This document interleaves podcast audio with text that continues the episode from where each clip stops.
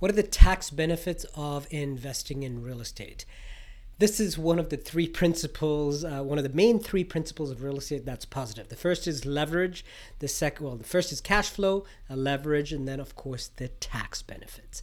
So the tax benefits are the IRS in the United States gives you the opportunity to write off, have two deductions that are phenomenal. So here's how it works uh, you get a certain cash flow stream right? That's your monthly cash flow. That's one of the benefits of real estate, one of the main benefits of real estate. It's the only reason I personally invest in real estate because I love multiple streams of cash flow.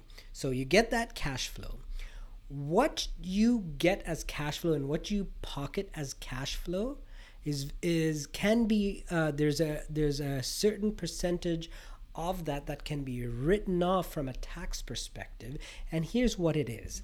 It is number one it is the mortgage interest. So all the interest that you pay for your mortgage. In your mortgage payment there is a principal amount and there is a interest amount. That interest amount for investment real estate can be written off. And in fact for your private single family home it can be as well. Uh, but we're talking about investment grade real estate. That mortgage interest is a deduction is a tax deduction uh, for you. So that's uh, uh benefit number one. Benefit number two is the straight line depreciation. So the IRS allows you to take that physical asset minus the land value. So let's just give an example. Let's say there is a piece of real estate that is worth 500,000. But of that 500,000, 100,000 is the physical land. The asset itself the building, the structure is worth 400,000.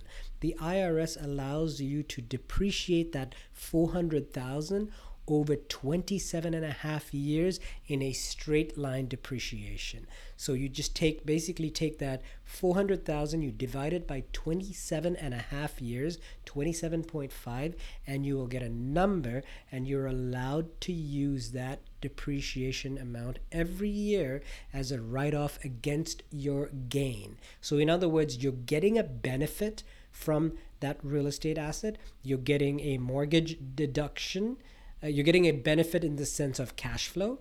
You're getting a benefit in the sense that your tenants are paying your mortgage down.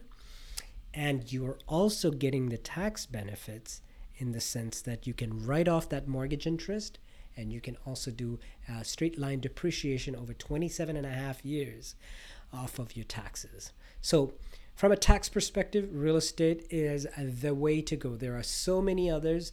Uh, I'm not a tax uh, professional, but from a real estate standpoint, I would go in, speak to a tax professional that focuses on real estate, look at your specific situation and say, how will the introduction of a real estate asset, and be as specific as you can on the type of asset, how will the introduction of a real estate asset benefit my specific tax situation?